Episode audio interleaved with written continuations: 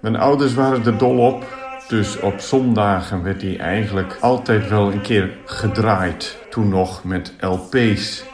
Ze hadden een opname van het Russische staatskoor met geweldig klinkende diepe bassen erin. En het is een van die stukken waarvan ik toen al dacht van als ik dat toch ooit mee zou kunnen zingen.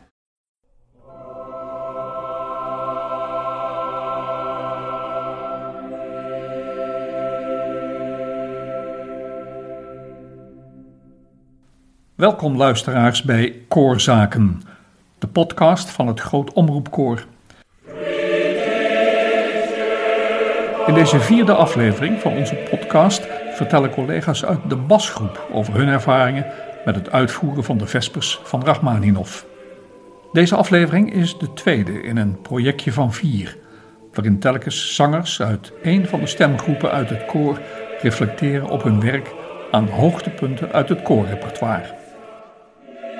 Tijdens de lockdown hebben de bassen Hans de Vries, Luc Tuinder, Daniel Herman Mostert en Mitchell Sandler hun bijdrage aan deze podcast voor ons ingesproken. De gezongen fragmenten zijn van de CD die het Groot Omroepkoor in 2014 opnam onder leiding van Kaspar Sputnik. Deze CD is nog te bestellen via de website van het Groot Omroepkoor. Mijn naam is Gerard Arninkhoff.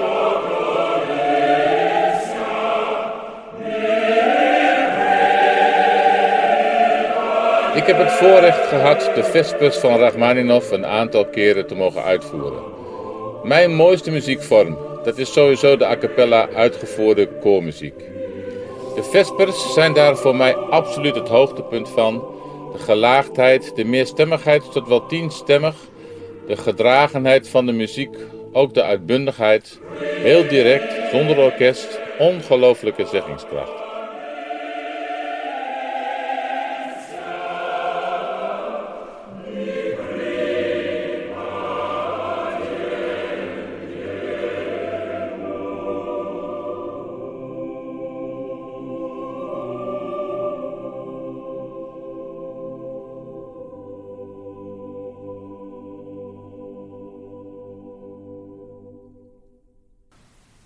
Rachmaninov werd als kind door zijn grootmoeder regelmatig meegenomen naar de verschillende kerken en kathedralen in Sint-Petersburg. De muziek van de orthodoxe kerk, die daar werd gezongen, maakte diepe indruk op hem. Hij deed zijn best een plaats te vinden van waar hij alles goed kon horen.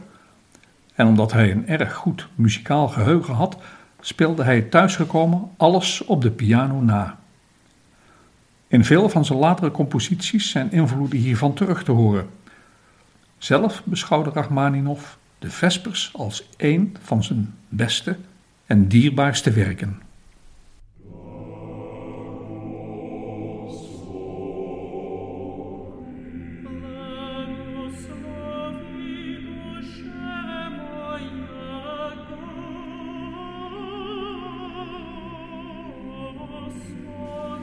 Omdat er in de baspartij extreem lage noten zijn voorgeschreven, moest er voor de eerste uitvoering van de Vespers, in 1915, speciaal gezocht worden naar bassen die zo laag konden zingen.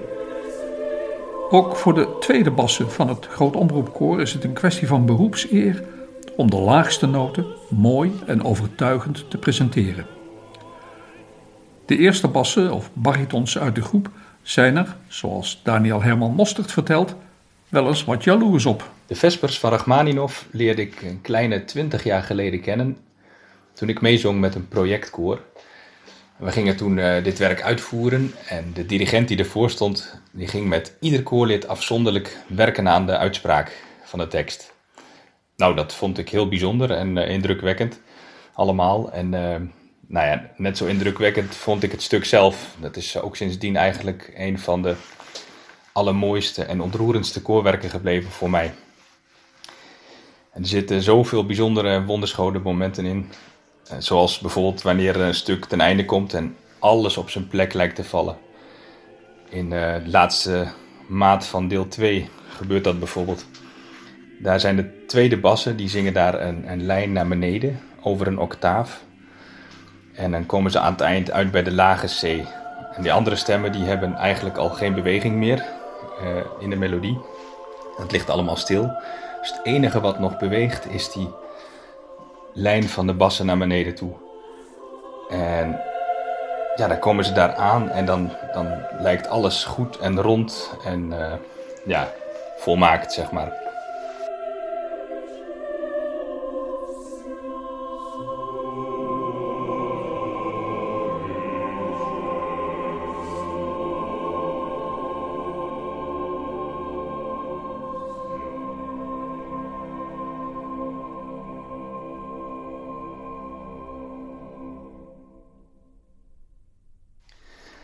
Op zo'n moment denk ik dan wel eens, dan zou ik heel graag even ook uh, de tweede bas willen zingen.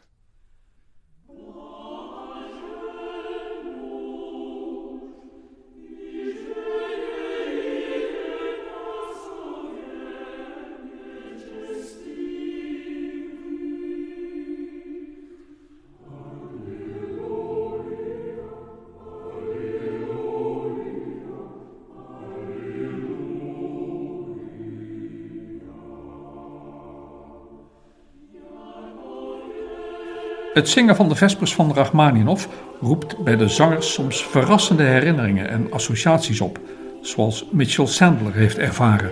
De Vesper is hartstikke leuk als bas te zingen, maar nummer drie, Blage en Mouche, is iets dat we vaker doen, ook wanneer we niet de hele Vesper uitvoeren.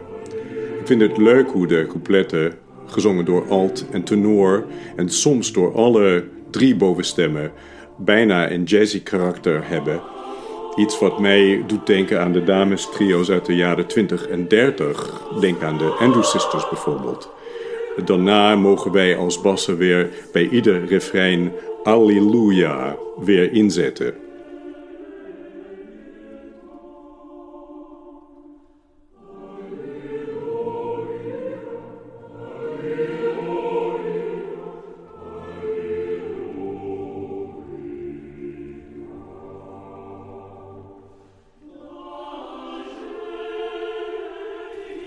Het Groot Omroepkoor heeft werken gezongen in talen uit bijna alle delen van de wereld. Naast de veel voorkomende westerse talen, Duits, Engels, Frans en Italiaans, wordt gezongen in Spaans, Fins, Hongaars, Russisch, Kerkslavisch, Oud-Grieks, Latijn, Arabisch, Chinees en ga zo maar door. Bij de meeste repetities is een taalcoach aanwezig die het koor helpt om de uitspraak te perfectioneren. Dat de taal waarin wordt gezongen het zingen zelf beïnvloedt en de klank van de stem vormt, is voor Hans de Vries overduidelijk. Verder is het zo dat de Russische taal zelf helpt het zingen. Het genot van het zingen komt wat mij betreft voor een groot deel uit de taal zelf. De J-klank die veelvuldig voorkomt in het spreken van de taal Namelijk achter bijna ieder, iedere medeklinker zit wel een J. Tje, pje, mje, nje, kje, tje. Het houdt niet op met die J-klanken. Die zorgt ervoor dat je toon goed voorin komt te zitten. Of zoals we zangers graag willen zeggen, in het masker komt te zitten. En die ervoor zorgt dat de toon helder blijft. Anderzijds is het zo dat de klinkers in het Russisch. A, E, I, O, U, die ook helder moeten zijn. Ook een, een diepte in zich hebben, een gronderigheid. Ze, ze zijn niet alleen maar A, E, I, O, U, maar ze zijn ook A, E, O, U. Ze zijn gebaseerd op ruimte en, en een, een diepe basis in de stem hebben. Die twee dingen gecombineerd met elkaar zorgen ervoor dat het Russisch heerlijk is om te zingen.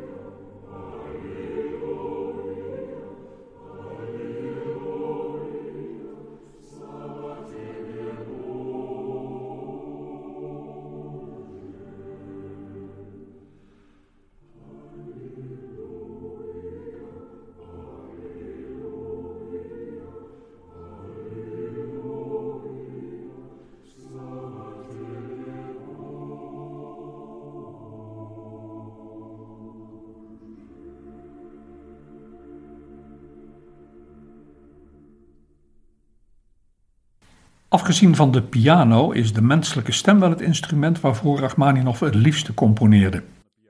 Niet alleen zijn koormuziek, maar ook zijn liederen getuigen daarvan. Zijn vocale muziek vraagt soms het uiterste in expressie, dynamiek en toonomvang, maar wordt door de zangers toch graag uitgevoerd, omdat de componist heel goed schreef voor de stem. Voor ons komt aan het eind van nummer 5, we hebben een toonladder helemaal naar de lage bes toe. Je denkt soms ga ik dit halen, maar alles is zo goed en vocaal geschreven dat het gek genoeg iedere keer lukt.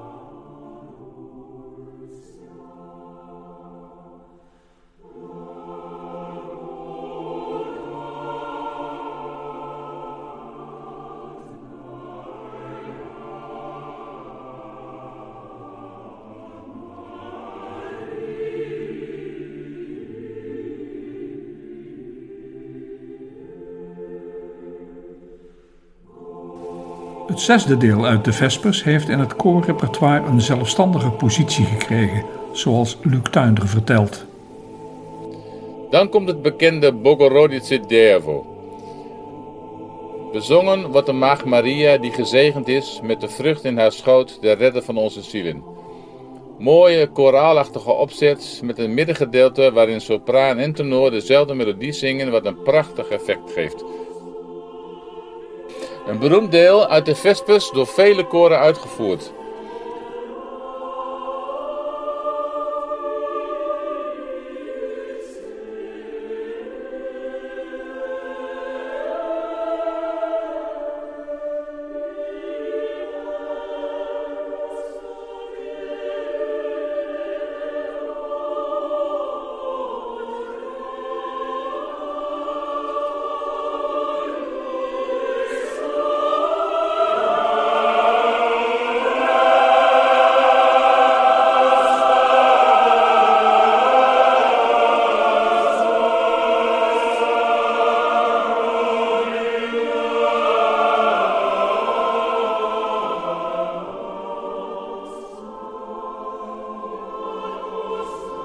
Verder is het wel een heel precair werk, omdat de zuiverheid is vaak heel lastig in het stuk.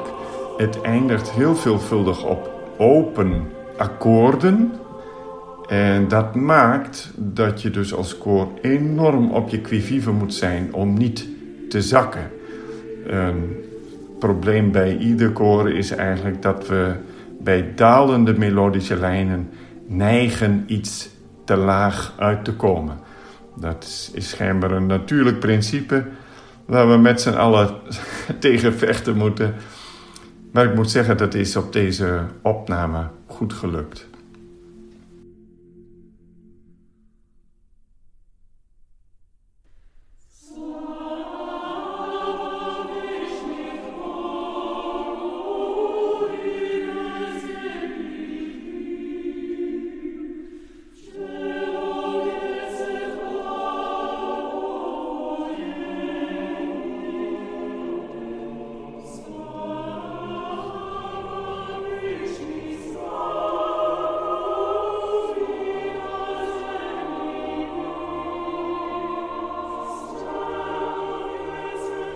Indruk in deel 7 maakt altijd de overgang naar de fermate.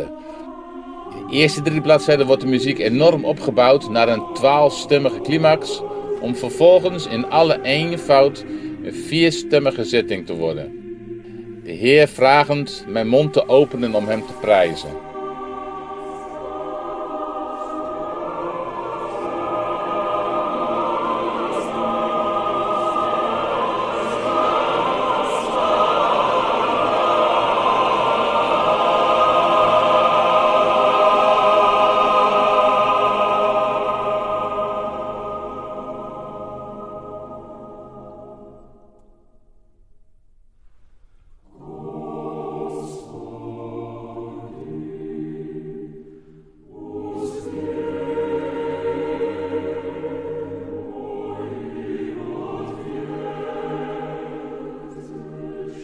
Het is duidelijk dat Rachmaninov zelf een zeer gelovig man moet zijn geweest. Want hij heeft alle nuances van de teksten zo duidelijk verbeeld in de muziek. Dat eh, is duidelijk na te voelen.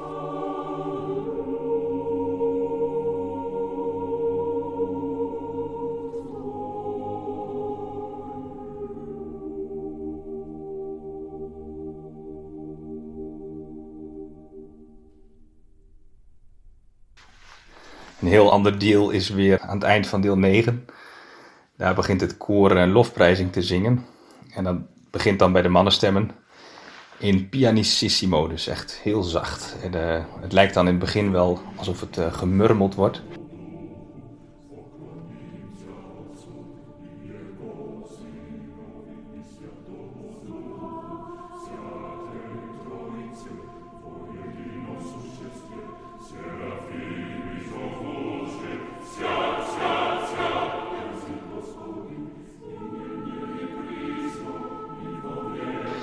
Wordt steeds luider en luider. En er komen steeds meer andere stemmen bij. Aan het eind klinkt het dan heel opgewonden. En eh, dan is er een apotheose. En dan klinkt het helemaal forte. Dus het is eh, ja, een soort eh, ontploffing eigenlijk.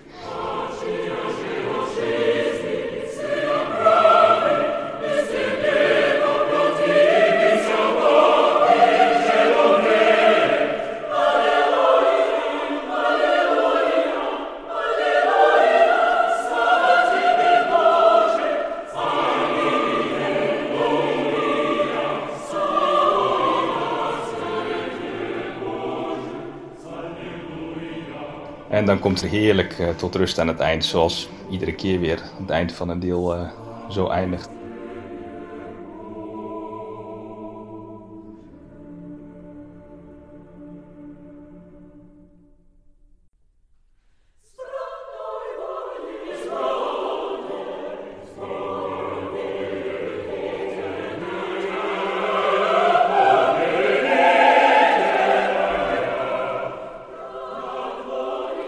Slotdeel is weer heel bijzonder. Niet in de laatste plaats, omdat het het laatste deel is. Grote klus is geklaard. Toch wel weer jammer dat het voorbij is. Het is vlot van karakter naar het einde toe. Nog een keer zeer opzwepend om toch rustig te eindigen.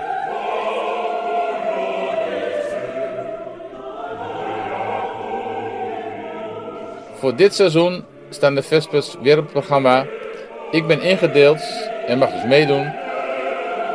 Het voorgenieten kan alvast beginnen.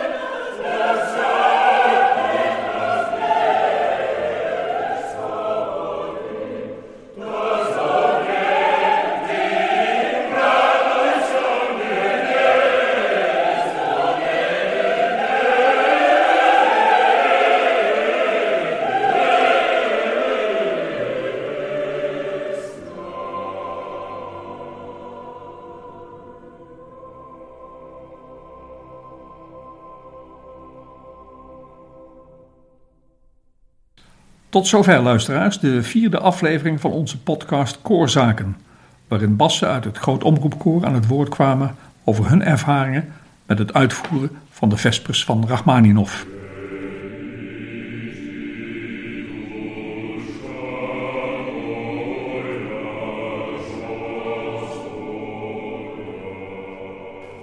U hoorde fragmenten van de CD die het Groot Omroepkoor in 2014 opnam, onder leiding van Kaspar Sputnik.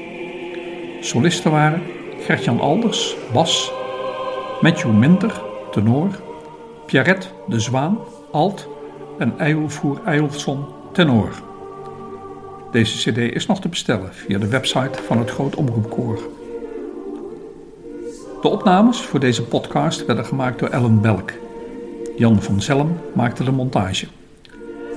Deze podcast wordt u aangeboden door de vrienden van het Groot Omroepkoor.